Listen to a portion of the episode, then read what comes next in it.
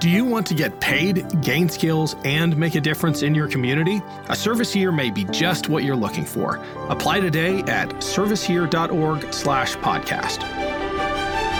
Welcome to Rebuilding America, produced in partnership with New Politics. We've been talking about national service in this series. What is it? Why do we need it? And can it rebuild America? We explored the Peace Corps, Report for America, Teach for America, and the U.S. military. We've talked to leaders like General Stanley McChrystal, Francis Fukuyama, Fagan Harris, Tammy Duckworth, and Don Bacon. We've gone from Baltimore to Oregon, from San Antonio to the Dominican Republic.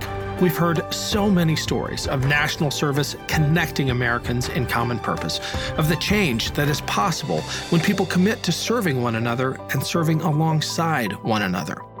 Today, on our very last regular episode of Rebuilding America, we're looking to the future. What could national service be at its best? If we invest and shift our culture to value service more highly, what could we accomplish and how could we grow as a country? I'm talking with Barbara Stewart, CEO of AmeriCorps, and Eric Garcetti, the mayor of Los Angeles, asking them to look forward and think big. Our alum testimonial this week is from Josh Fryday, the Chief Service Officer for the state of California. First, we'll hear from Barbara Stewart, CEO of AmeriCorps, the federal agency dedicated to service. AmeriCorps used to be known as the Corporation for National and Community Service, an umbrella agency that included AmeriCorps, Senior Corps, and other programs. That often led to confusion, since AmeriCorps is by far the most well known.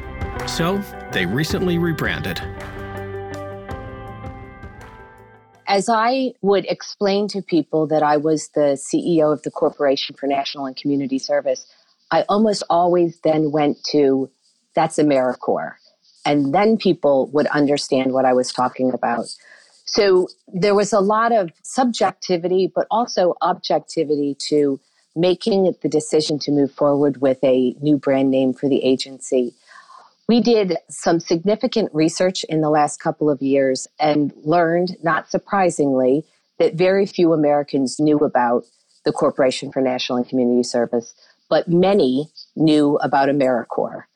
And when you hear the media or opinion leaders talking about national service, they frequently interchange that word with AmeriCorps. And so AmeriCorps has good brand equity. We're trying to improve that brand equity so that every American knows about their opportunity to serve through a national service program. So we need to, as an organization, put our resources behind talking about one product. AmeriCorps and AmeriCorps seniors are opportunities for those 55 and older.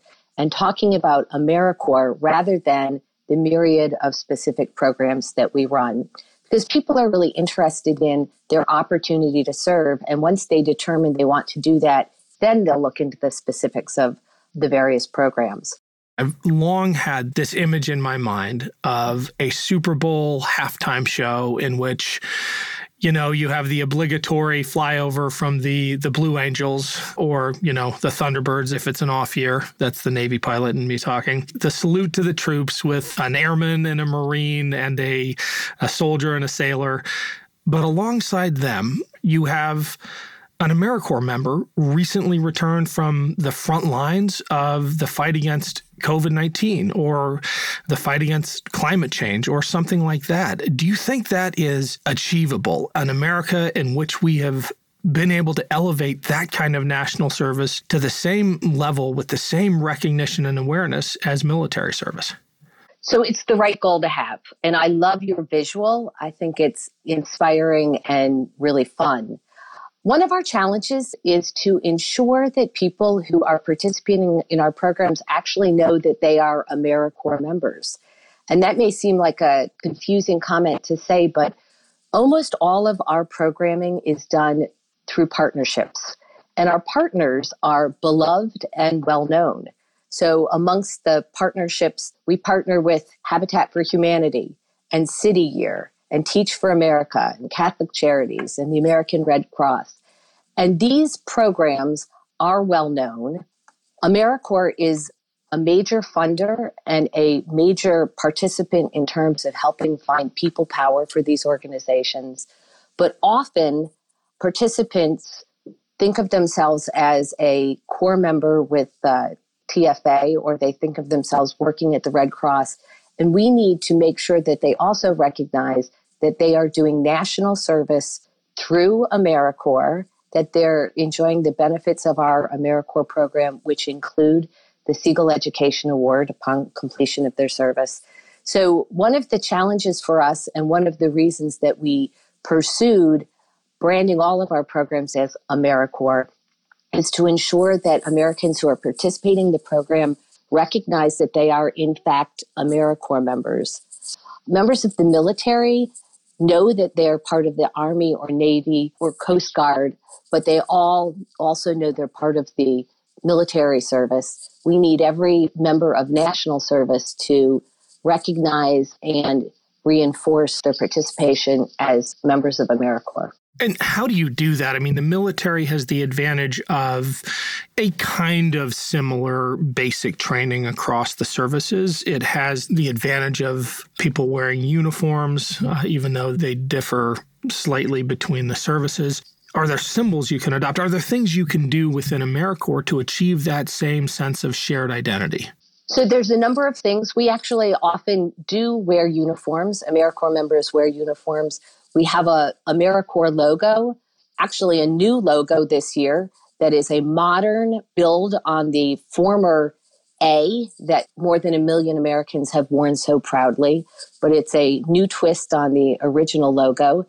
And the AmeriCorps logo, coupled with an experience that has similarity across the country of serving in communities. One of the strengths of AmeriCorps is that we work with such a myriad of partners who are doing all kinds of things that are of essential value in their community. So, for example, AmeriCorps members are working in schools, tutoring and mentoring. They're in the field helping after a natural disaster. They're working in conservation environments, helping to build trails or to clean rivers. They're assisting seniors and ensuring that they can stay safely in their homes. So the number of opportunities that AmeriCorps represents is one of our great strengths, but it goes back to the challenge of ensuring that everyone throughout the country, the 75,000 AmeriCorps members who are serving this country this year, have some similar experience so that they feel as though they're part of a bigger organization, and that's AmeriCorps. Has there been consideration given to an actual training program, albeit a short one, nothing like what the military requires of its recruits, but something short and intense, if you will, but mostly geared towards creating that sense of camaraderie among AmeriCorps members from very disparate backgrounds going off to do very different kinds of service. So we've had conversation about that, and some of our largest partners do a great job at that, and some of our small partners as well. I'm not saying our partners aren't terrific at trying to encourage their AmeriCorps members to recognize that they're part of this big national service movement. But it's interesting. Our AmeriCorps Vista program does have specific training, and our AmeriCorps NCCC, which is our residential team based program, has very specific training. And our experience and our research shows that individuals who participate in those programs may have a somewhat stronger tie to their AmeriCorps experience than individuals serving in other programs. But I want to flip this around because I think I've overemphasized the challenge. AmeriCorps members do know that they're part of something bigger. They do know that they're part of AmeriCorps. We need our alumni and those participating in our programs this year to be talking more about their service and how it's affected them so that more Americans are aware of their opportunity to serve. We were talking earlier about the challenge of getting Americans of all generations to know about AmeriCorps and the opportunity to serve. And until we are strengthening our communications around the benefits to community and to the individual and the experience of AmeriCorps, we'll still have market share out there who's not aware of their opportunity, and we need to be closing that gap. Well, I would imagine there is a supply demand dilemma here because as you raise awareness, you increase demand. And yet, you mentioned earlier, there are 75,000 slots per year, which when you consider the scale of the demand right now, much less the scale of the need, looking at what's going to be required as we emerge from this pandemic, what's going to be required with an aging population and the learning losses we're experiencing, all the things we've talked about on this show, 75,000 just isn't enough how do you balance all the great work you're doing expanding awareness with the reality right now that you're just having to say no to way too many young people who desperately want to serve their country? Well, there's the potential for a virtuous cycle here. As you were just saying, the pandemic has certainly driven demand both for AmeriCorps members to serve in communities and for Americans to want to participate in AmeriCorps. We have more applicants this year for our programs than we've had in a number of years, which is also terrific. But you hate to say no, right? We want to create an opportunity for every American to serve who is so inclined. It's in part a resource issue, but as our AmeriCorps members are making such a difference in communities, I think that strengthens the interest of our funders to continue expanding opportunities. There have been a great deal of discussion this year about expanding service opportunities. And I think it's all based in the recognition that national service is one of the great solutions to the challenges that the pandemic has confronted us with. So, for example, Senators Chris Coons and Roger Wicker, a bipartisan pair, have introduced legislation that would increase the number of service opportunities here in the country. And they have a number of bipartisan colleagues who are supporting their efforts. In the House, there have also been efforts to increase funding for AmeriCorps programs. And I think that's a reflection of the understanding that national service is one of the solutions and that getting more Americans engaged in service in their community is one way for us to address the challenges created by both the health and economic implications of the pandemic. We've had a few of the leaders of those efforts on the show, like Senator Duckworth and, and Don Bacon and Chrissy Houlahan, as well as some of the moral forces behind this movement, like Stan McChrystal and Leon Panetta. And what I keep hearing again and again is that it's not just about the problems that national service is attempting to solve, and they are certainly massive and myriad, COVID 19 being at the top of the list. But it's also about the need to begin to repair some of the rifts that have opened up in our society, which I think is why I was harping on this idea of shared purpose and, and shared identity. How do you think about that balance? The balance between AmeriCorps doing real work in communities and AmeriCorps also serving as a way to repair uh, divisions across society? Great question. And I don't think we have to choose one or the other. I think we get both within AmeriCorps program. We've been talking about the impact that AmeriCorps members have in their community to solve problems, to address issues. But the ability to bring people from different backgrounds together for them to have the kind of experience that's been referenced that so many have had in the military to work with people from different backgrounds and therefore gain understanding about them and truly heal some of the divisions in our country is arguably one of the great secret sauces of AmeriCorps. It's something that appeals to a broad range of supporters. And when individuals learn about AmeriCorps, frequently it is the thing that they are most attracted to. And that is the ability for these programs to bridge divides. I had the pleasure of going to Florida after Hurricane Michael. This was a couple of years ago, and observed a team of AmeriCorps members who had come from all over the country, who were from very different backgrounds, and to watch them working together to help a family that they had never met before and might likely never see again was so inspiring. And it was clear that these young people working together had gotten to know one another and having gone through this tremendous experience together will come away with a greater appreciation for Americans from a different part of the country, Americans with perhaps different political backgrounds. And we need that healing. We need that in this country.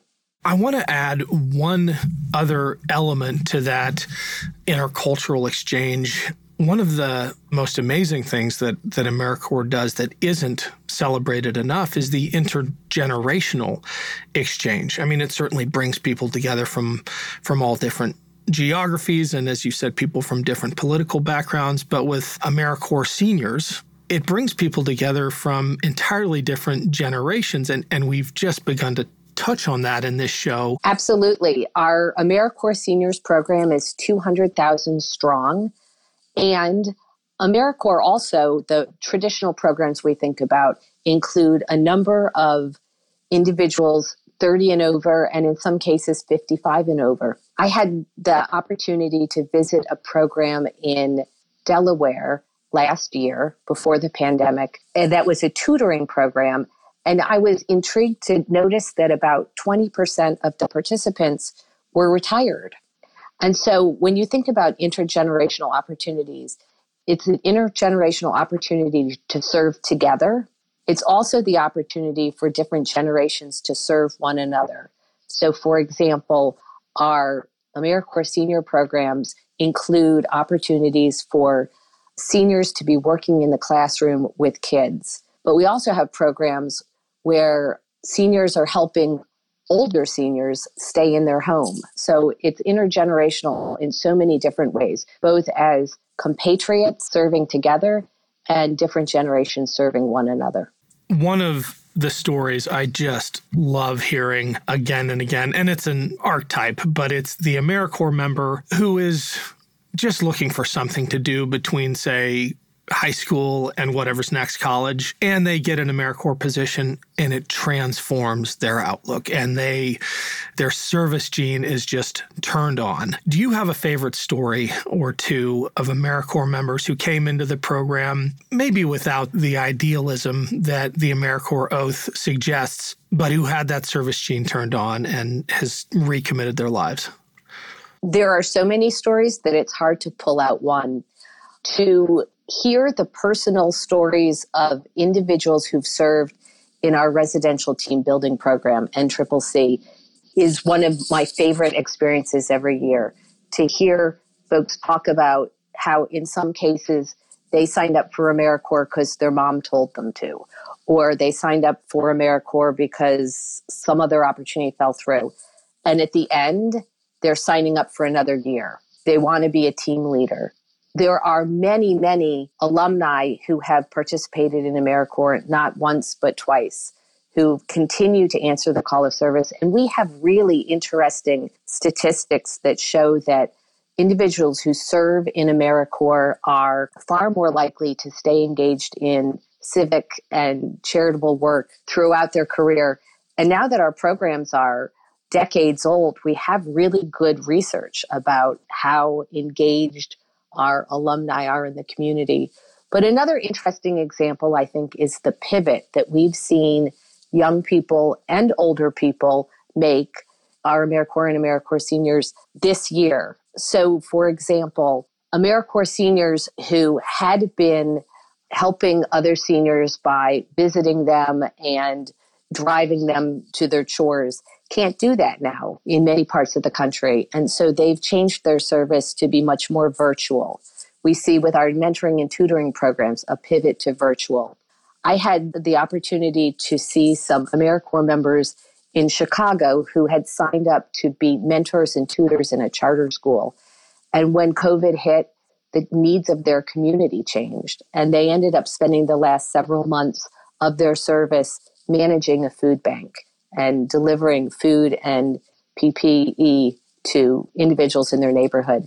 I bring that up because that's just an example of how AmeriCorps members expect that their experience will be one way. Frequently it is, but their ability to rise to the occasion, to do what is needed to provide the service that their communities need at the time is one of the great hallmarks of the program. And we've seen so much of that this year. You spoke about the research that is now beginning to prove the case of AmeriCorps. How important is that ROI argument in convincing people that AmeriCorps is worth the investment? So, one of the opportunities and challenges is that different people are moved by different types of ROI. And so, we were talking earlier about the value of these programs in bringing communities together, bringing people from all over the country together and bridging divides. For some people, that's the most important ROI. Another important ROI is the ability for AmeriCorps members to motivate other volunteers in their community and to organize volunteers. Another ROI is looking at the work that AmeriCorps seniors and AmeriCorps members are doing in their community and the impact that they're having, and in some cases, the savings that result from the work that they're doing. There's lots of different ways to look at ROI, which is, again, complicating matters, but it also allows us to go to different audiences with different interests and explain the benefit. And then the ROI in terms of the investment in the individual who's serving.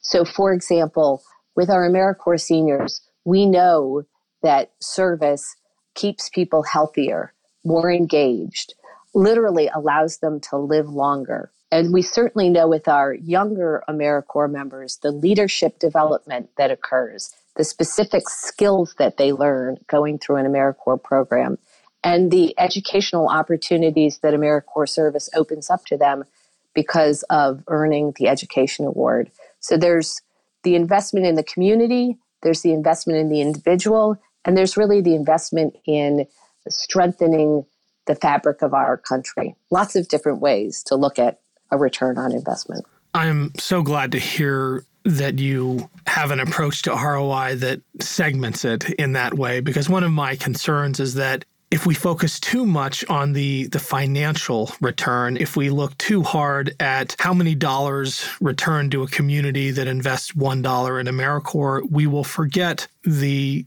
most important aspects of AmeriCorps, which really can't be measured in terms of dollars and cents. And it is what you you spoke to the ability to bring Americans together in shared purpose. When you talk to AmeriCorps members in the field on the front lines, is there a consensus about the most important, impactful feature of their service, or does it vary wherever you have these conversations? Ken, it really varies, but it's also an interesting continuum. I think when an AmeriCorps member is in service, their greatest focus is on what they're doing to make a difference in the community they serve.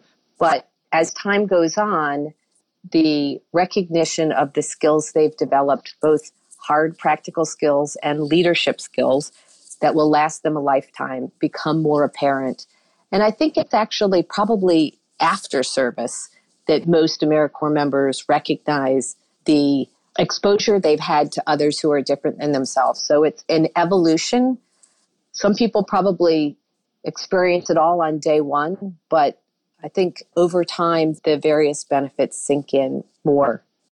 Where do you see AmeriCorps in five years, in 10 years? Loaded question, of course, because I would love to hear an answer that anticipates service becoming a core American value, a rite of passage for young people, an expectation of all Americans. Can we get there? I'm confident that we can for many reasons. One, AmeriCorps has fantastic bipartisan support, and that bipartisan support has been earned over the years because of the great work that our AmeriCorps seniors and AmeriCorps members are doing. Our goal is to ensure that every American knows about their opportunity to serve so that service becomes a cornerstone of the American experience. Service brings out the best in Americans and it really brings out the best in individuals who serve in these programs. And so, as our army of alumni continues to grow, and the number of people who have had exposure and experience to AmeriCorps continues to grow. I am confident that the broad understanding of the value of these programs and the investment that's required at both the federal and local level for these programs will continue to grow. That was Barbara Stewart, CEO of AmeriCorps. After the break, we'll hear an alum testimonial from Josh Fryday, the Chief Service Officer in the state of California. We'll also hear from fellow Californian Eric Garcetti, the Mayor of Los Angeles. But first, let's learn about New Politics, the sponsor of Rebuilding America. Listen to founder and executive director Emily Cherniak tell us about the work New Politics does to lift up servant leaders into elected office. New Politics, which is an organization that I founded and now run, we are a nonpartisan organization that aims to revitalize American democracy by recruiting, developing, and electing servant leaders who put community and country first you know, we help these outstanding leaders who have served in the military or national service programs like AmeriCorps or the Peace Corps run for office because we believe leaders who have dedicated their lives to serve in our country are the kinds of proven leaders we need in politics. We think that leadership should transcend party. So we'll talk to and consider supporting anyone who has served and embodies those servant leadership values. I would say to anyone who feels disillusioned and hopeless about our politics to not lose hope because there are a wave of leaders coming up through the pipeline who have what it takes to change our politics. These are amazing servant leaders from across the country who are stepping up and answering the call to serve again. And as candidates and campaign staffers and volunteers, leaders like James Talarico, who is a Teach for America alum and in Texas was the youngest state rep to be elected. And he has already done some big wins with bipartisan efforts on education reform. Or, you know, you look at David Crowley, who is a, a Public Allies alum and Milwaukee state rep, who, after scoring big wins for his community, is already positioned to even make more meaningful change as the first African American elected to the county executive in the history of Milwaukee. And I think they are truly they embody what it means to put the country first and they are sort of the the hope and the inspiration that I feel when I think about the future of our politics for America.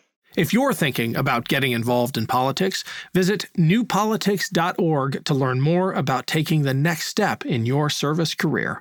Like many of the alums we featured in this series, Josh Fryday has made a career of service. A former Navy officer, Josh served his community as a city council member and mayor of Novato, California, before Governor Newsom appointed him California's chief service officer. What first drew me to service, I think, was always wanting to make a meaningful impact in the world and seeing, even as a young kid, gross disparities between people in this country uh, our country and other countries and wanting to actually be able to do something about it, wanting to actually be able to make change. And I had always sort of idolized and found those who had used their lives to make change as being my heroes. So, civil rights leaders and others, even as a kid, I, I wanted to be like them because I felt like they used their time on earth to create real change. I sort of found that through service. Gandhi has a great quote, which is the best way to find yourself is to lose yourself in the service of others. And if I think about the sort of the most meaningful times in my life, whether it's when I was 17 years old as a volunteer with the Amigos de las Americas program, or I got to volunteer in the Dominican Republic and work in a community with no running water and no electricity, or the when I had a chance to serve our country as a officer in the United States Navy. I was part of the Fukushima nuclear disaster, Operation Tomodachi, the relief effort after that, the tsunami and the nuclear disaster. And then also was had a chance to work on the military commissions in Guantanamo Bay, Cuba. And then the opportunity to serve locally when I came back from the Navy as on the city council and ultimately as mayor of my hometown in Novato, California. And then now with this job as chief service officer for the state of California I think I've been able to find myself in the service of others. I think the through lines of my career, whether it was being abroad or, or serving in the Navy or serving locally in local government, are that good things only happen when we are all willing to stand up and work together. The only way we get change in our society is when people are willing to step up and work through really hard problems together and fight through it to come out on the other side in a positive way. And I just have seen that when things don't change, too often it's because people aren't willing to serve each other to give back. But throughout my career and throughout my life, I've seen people willing to step up and come together is, is actually when you get real change and when you can make positive things happen. When I think about the future of national service and the power of national service, I think we have to recognize that national service is how we solve our biggest challenges. It's how we solve our biggest problems. It always has been that way and it always will be.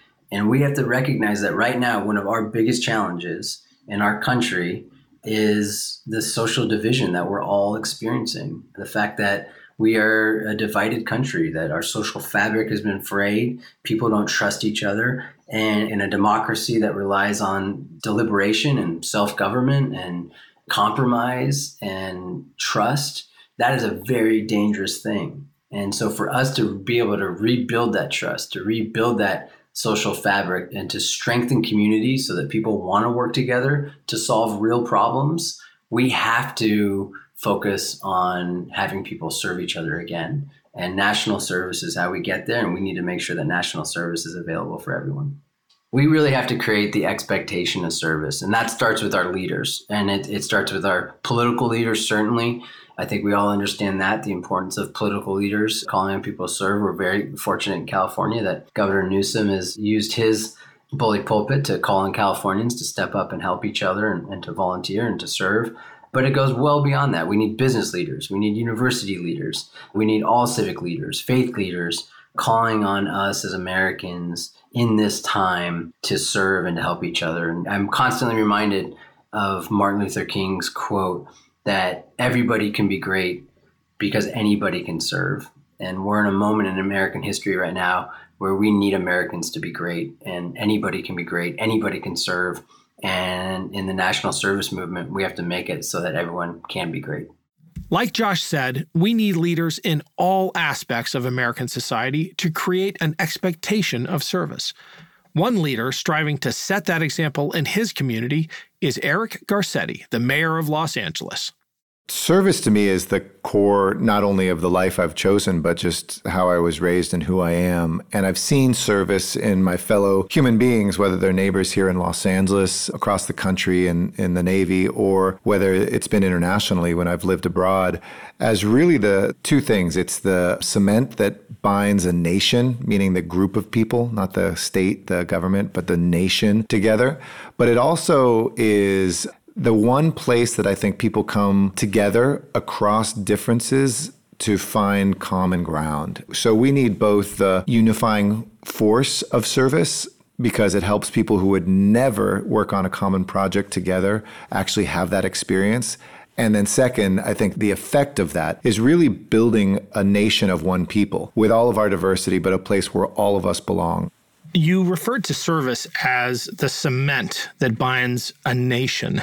Do you make a distinction between volunteerism or service that originates at the local level and is focused at the local level? Do you make a distinction between that and national service?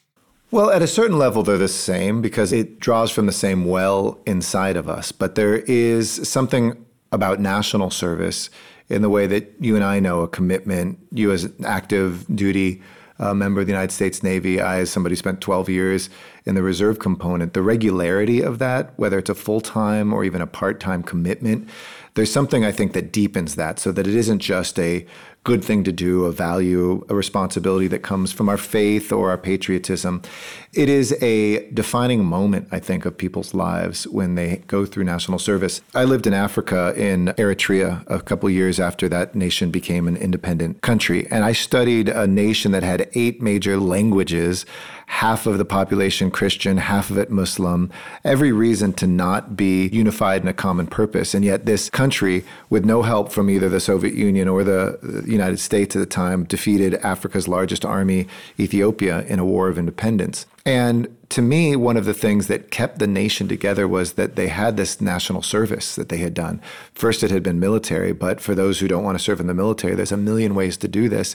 But it was the first time a Muslim Eritrean had been side by side with a Christian Eritrean. They would tell me about what it meant to find people from a different geography or speaking a different language. And so I do believe that something about national service really helps you understand who the nation is. This is the area that I've studied kind of academically too.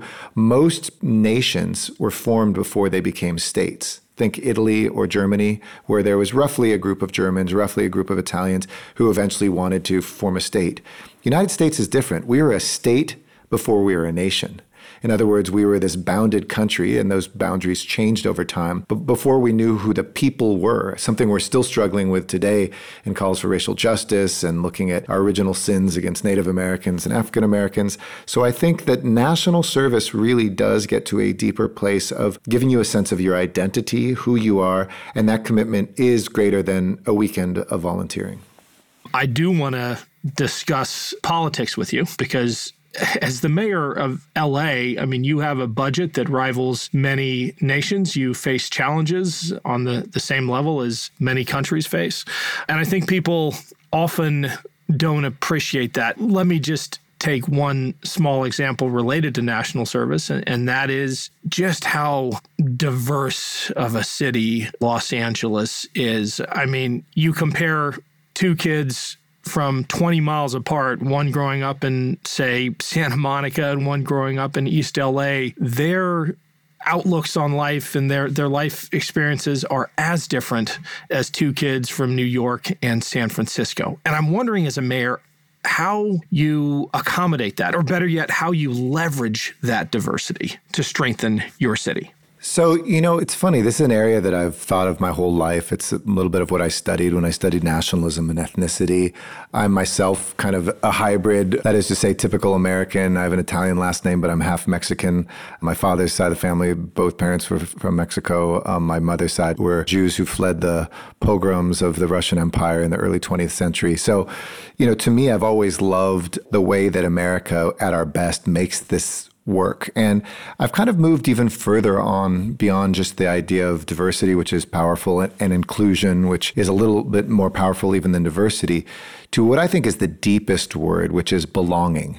Because, you know, inclusion means I'm including you. Diversity could describe, you know, the spread at a, a buffet. I mean, but belonging gets to an emotional sense of ownership of who we are, of the place where we live and what we call home, this America. And so I think there's too many Americans, whether it's um, you know an African American woman who feels that maybe America has never fully said you belong, to folks who are experiencing economic dislocation, who haven't experienced that maybe in racial terms, you know, white men who are coal miners in Appalachia or something, who also are saying, "Do I still belong?" And I think we have to find a sense of belonging. Now, how do we get there? LA has some really interesting experiences. I mean, in 1992, when Rodney King uh, the verdict came down that found the officers not guilty, and uprising or riots broke out here in Los Angeles. When that was all done and 60 something people dead and billions of dollars of damage, there was a lot of talk of like, wow, you know, Koreans don't really know who African Americans are, and African Americans need to talk to Latinos and whites. And I always found that to be very superficial. I was young when that happened, but those conversations, the can't we all just get along, only take you so far. What you need is common work together, side by side. I mean, that's what you and I experience in the military. That's what national service can do is when I found in Los Angeles, when I became a council member, it was only less than a decade after that unrest, it was going onto a, a block where, yes, maybe somebody was a Guatemalan immigrant and a Thai immigrant, and somebody else was a fourth generation, you know, African American descent of Jamaican immigrants, and other people had been here even longer. It wasn't having a dinner party and talking about our diversity that helped people understand each other. It was, hey, we want to build a park in that empty lot down the street, or we want to work together to make this a safer street and get rid of the gang and divert our kids to better activities.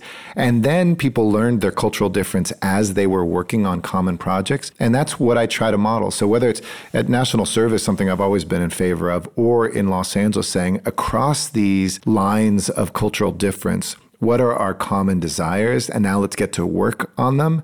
That to me is what holds a city together and moves it forward into its next chapters.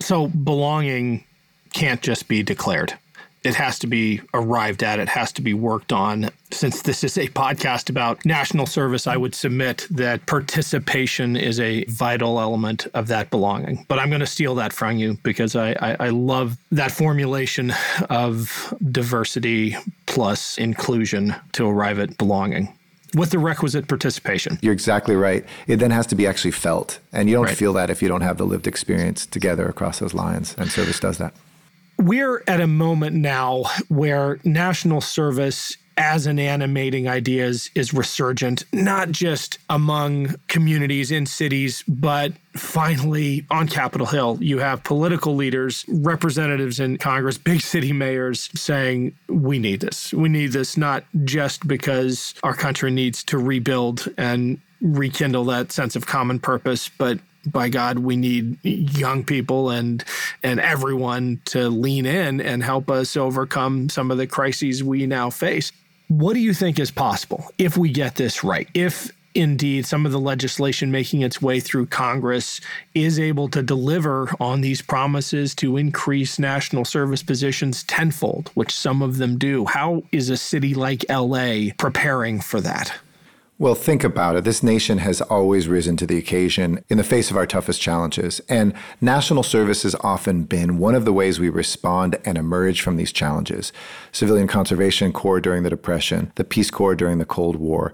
And so I've been working on a coalition to strongly support the idea of a national service corps right now to deal with this pandemic and the economic recovery of our nation. So closely working with Chris Coons on the pandemic response and opportunity through National Service Act. But, you know, leading up to that, I actually called it something more simple, just a CARES Corps. And David Holt, the Republican mayor of Oklahoma City, and I, the Democratic mayor of Los Angeles, wrote an op-ed piece calling on national leadership that would give local governments the resources to be able to put people to work, go into communities that are being overlooked in the midst of this pandemic and losing lives, and then help those small businesses that haven't gotten the assistance to really stand up recovery. If ever there were a time, it's now. You know, we had unemployment higher than the Great Depression here in Los Angeles uh, early on in the pandemic. We've got still too many people that are looking at the next six to eight weeks and saying, maybe my business will never come back. And we've got afraid nation that is being taught by its political leadership to look for the division and the difference between us rather than to lead with love and to find the commonality and the common purpose that we need right now. So it's it's a strange world to live in, I have to say, because as a local leader, I see these incredible acts of kindness, of community, and of commonality every single day. But then we see at the national level, you know, the thunder and the lightning of the internal and external threats to our nation. And that's what we're told we're supposed to be scared of, and we're supposed to act out of our fear rather than our hope. So I do believe that if we were able to get 300,000 national service positions working as public health workers, and I would increase that, as I said, to helping small businesses get started up, looking at racial justice to help more black businesses and businesses owned by women and veterans and people of color, this is the moment to do it, to really reimagine America as a place where we all belong, where we all have an obligation to serve, but we also, through that, can all be helped and uplifted. Thank you to Eric, Barbara, and Josh, and to all of my guests in the past 10 episodes for their insights and commitment to national service. And thank you, listeners, for joining me throughout this series, exploring how national service can help us rebuild America. We would love to hear from you. Which episode did you find most enlightening? Let us know by leaving a review on Apple Podcasts and share your favorite episode with a friend. And although the regular series of Rebuilding America is now over, keep your eyes on this feed. We'll have a special bonus episode airing soon. Are you interested in doing national service? Visit serviceyear.org slash podcast to start searching for thousands of paid full-time opportunities to spend a year transforming your life through national service serviceyear.org slash podcast.